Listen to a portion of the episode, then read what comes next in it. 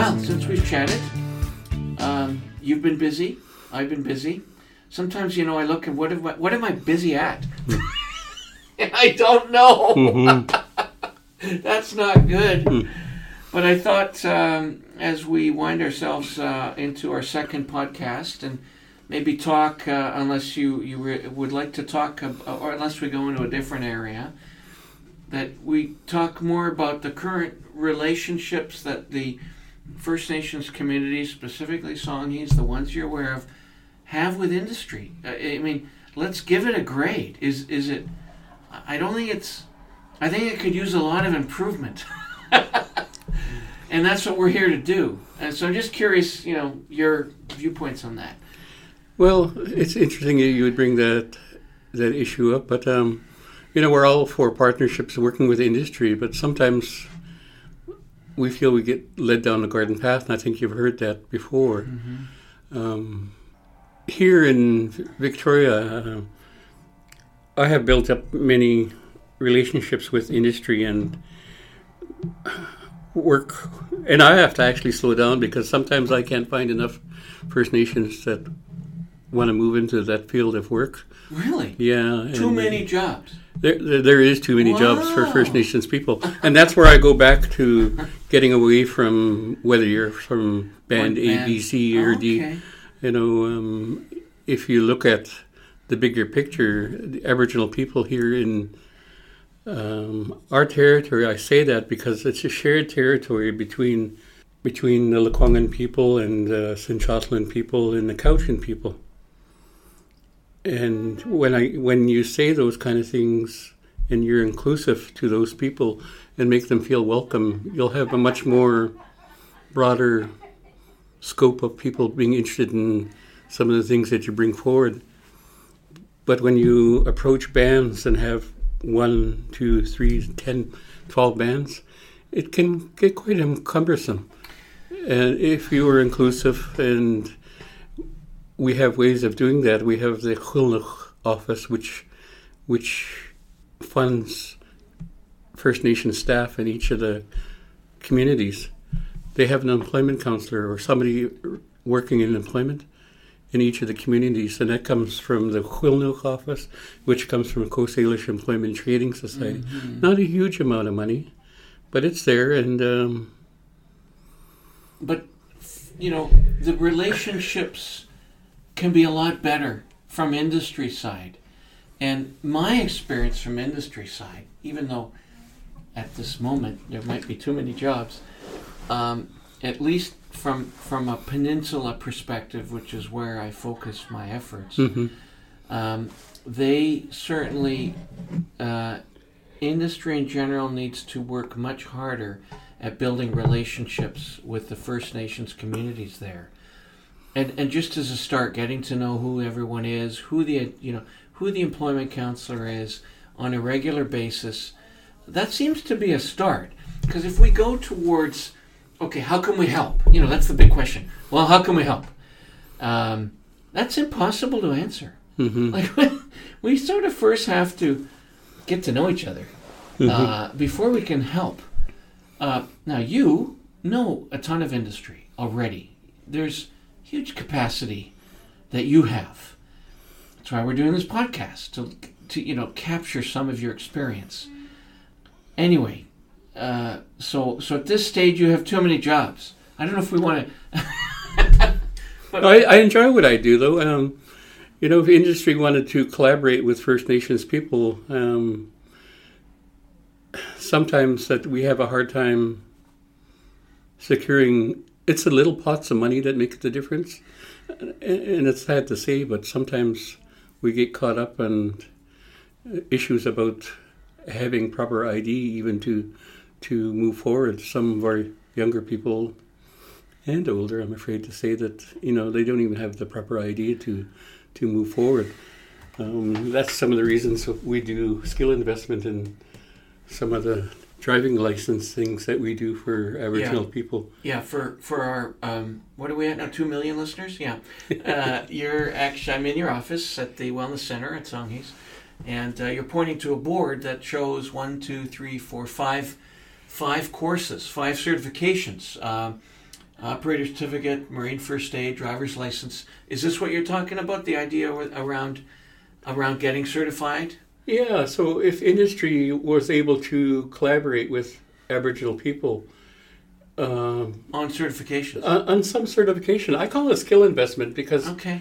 you know many of our younger people have jobs and they're sometimes they get stuck at and there's nothing wrong with working at because there's pride in many of the jobs that they're doing but um, they get stuck at the entry level jobs and they they stay there uh, meanwhile not getting skill investment so they can move into a higher paying job And is that is industry not in at least the industry you're you've worked with in your lifetime? i- Are they just not interested in helping? Are they are they not aware? well What do you think? Because I- I'm looking at that going, that's a really valuable investment. It's it's a really hard one to answer. Um, I had this discussion with my own kids, Yeah. and I look at what what what has happened, and I know some people don't like to talk about this matter, but Indian residential schools has had has had its downstream effects, generational effects, even fifty years later or forty years, Yeah.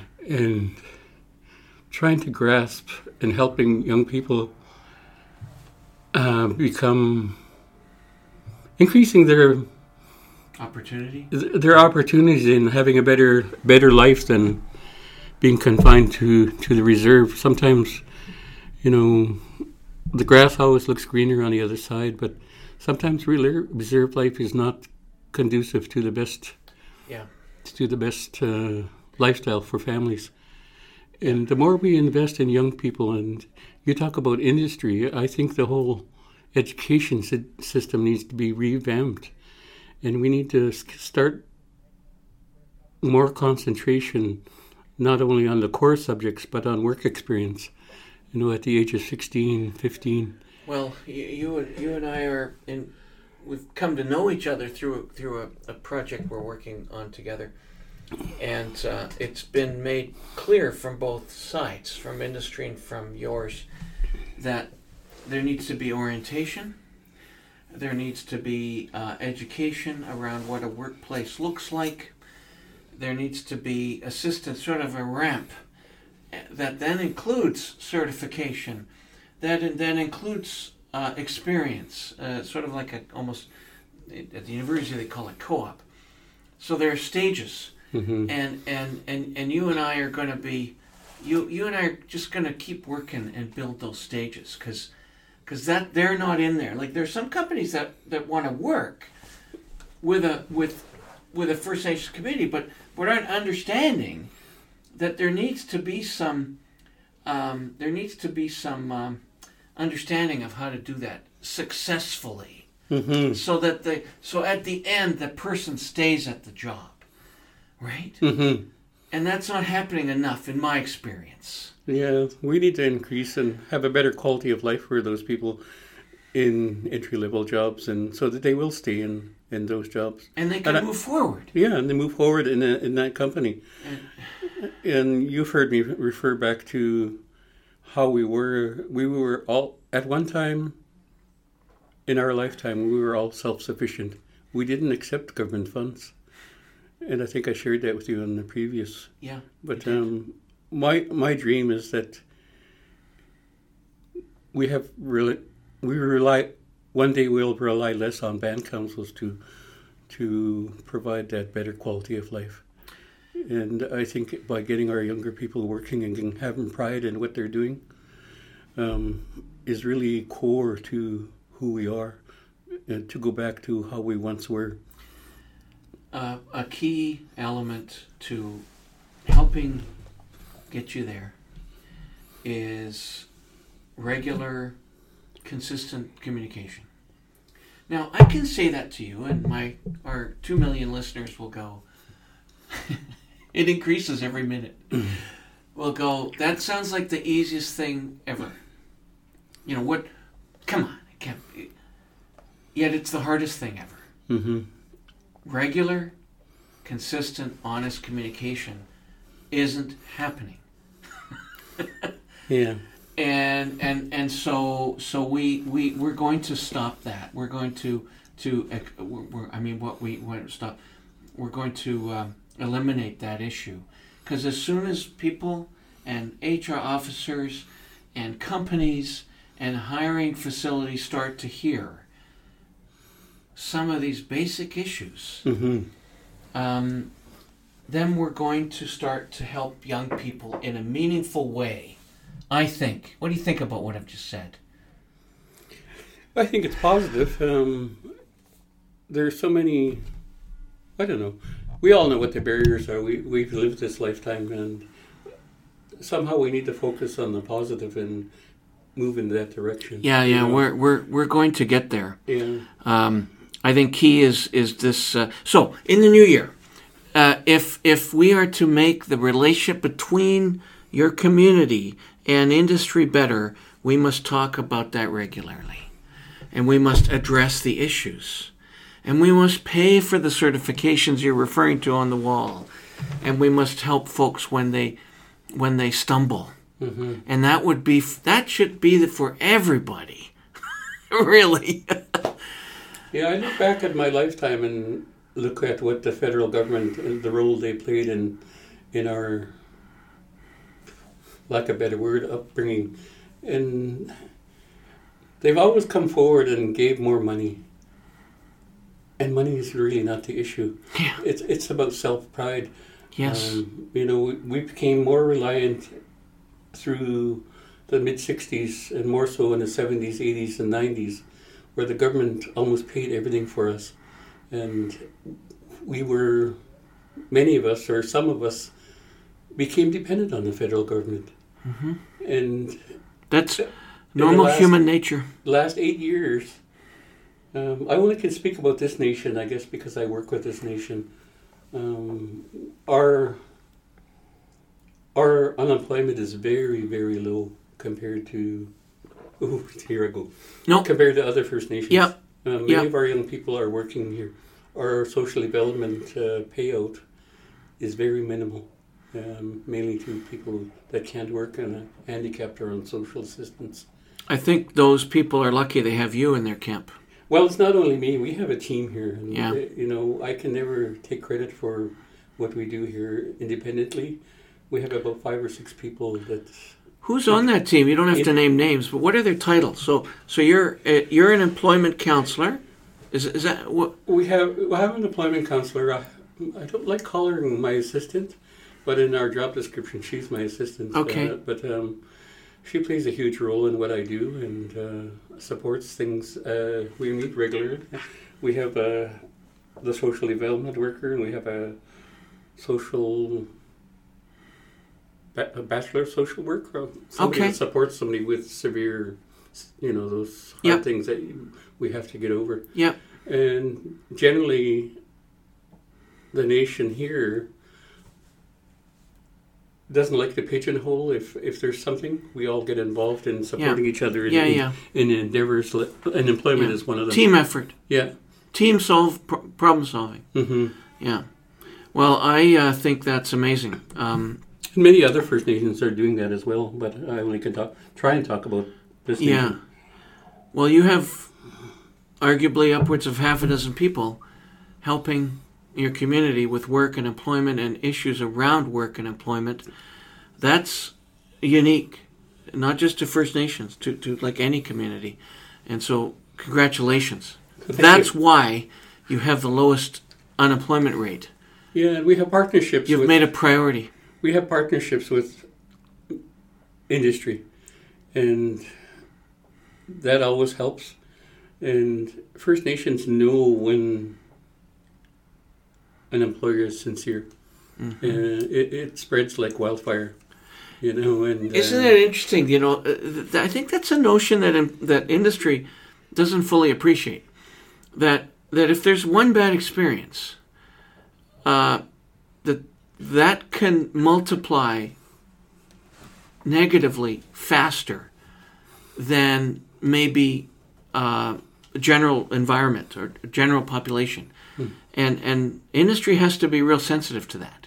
Yeah, on the flip side of that, you know, we have a few people that will take advantage of, of you know, the negative side and use that as an excuse. So there'll always be a few like that. yes, aren't there? In here, we're fortunate. Like we have Song Songhees has entered into a partnership with uh, Camosun College, and they rent a building off us, and they do huge skill investment.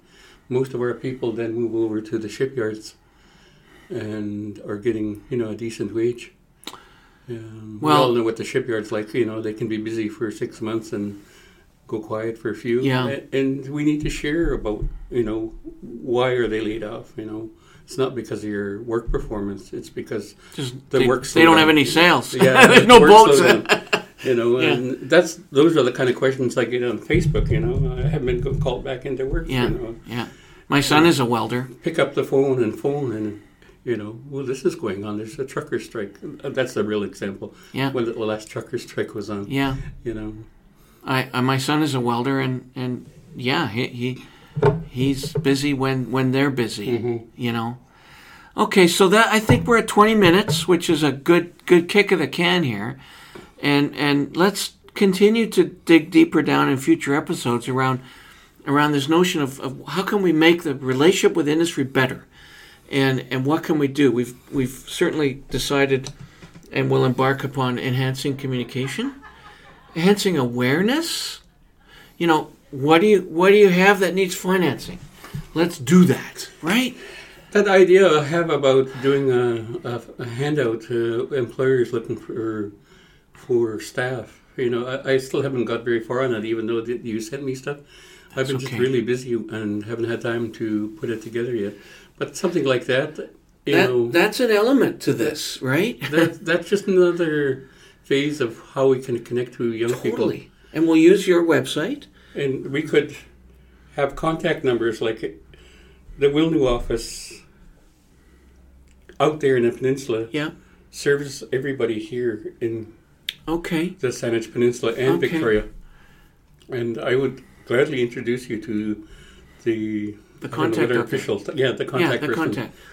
Uh, that would be fantastic. hmm And and let's just we just need to get we we need to exchange more information. But like you said, just throwing more money at all this is not the answer. hmm We actually have to talk to each other, and most importantly, listen to each other.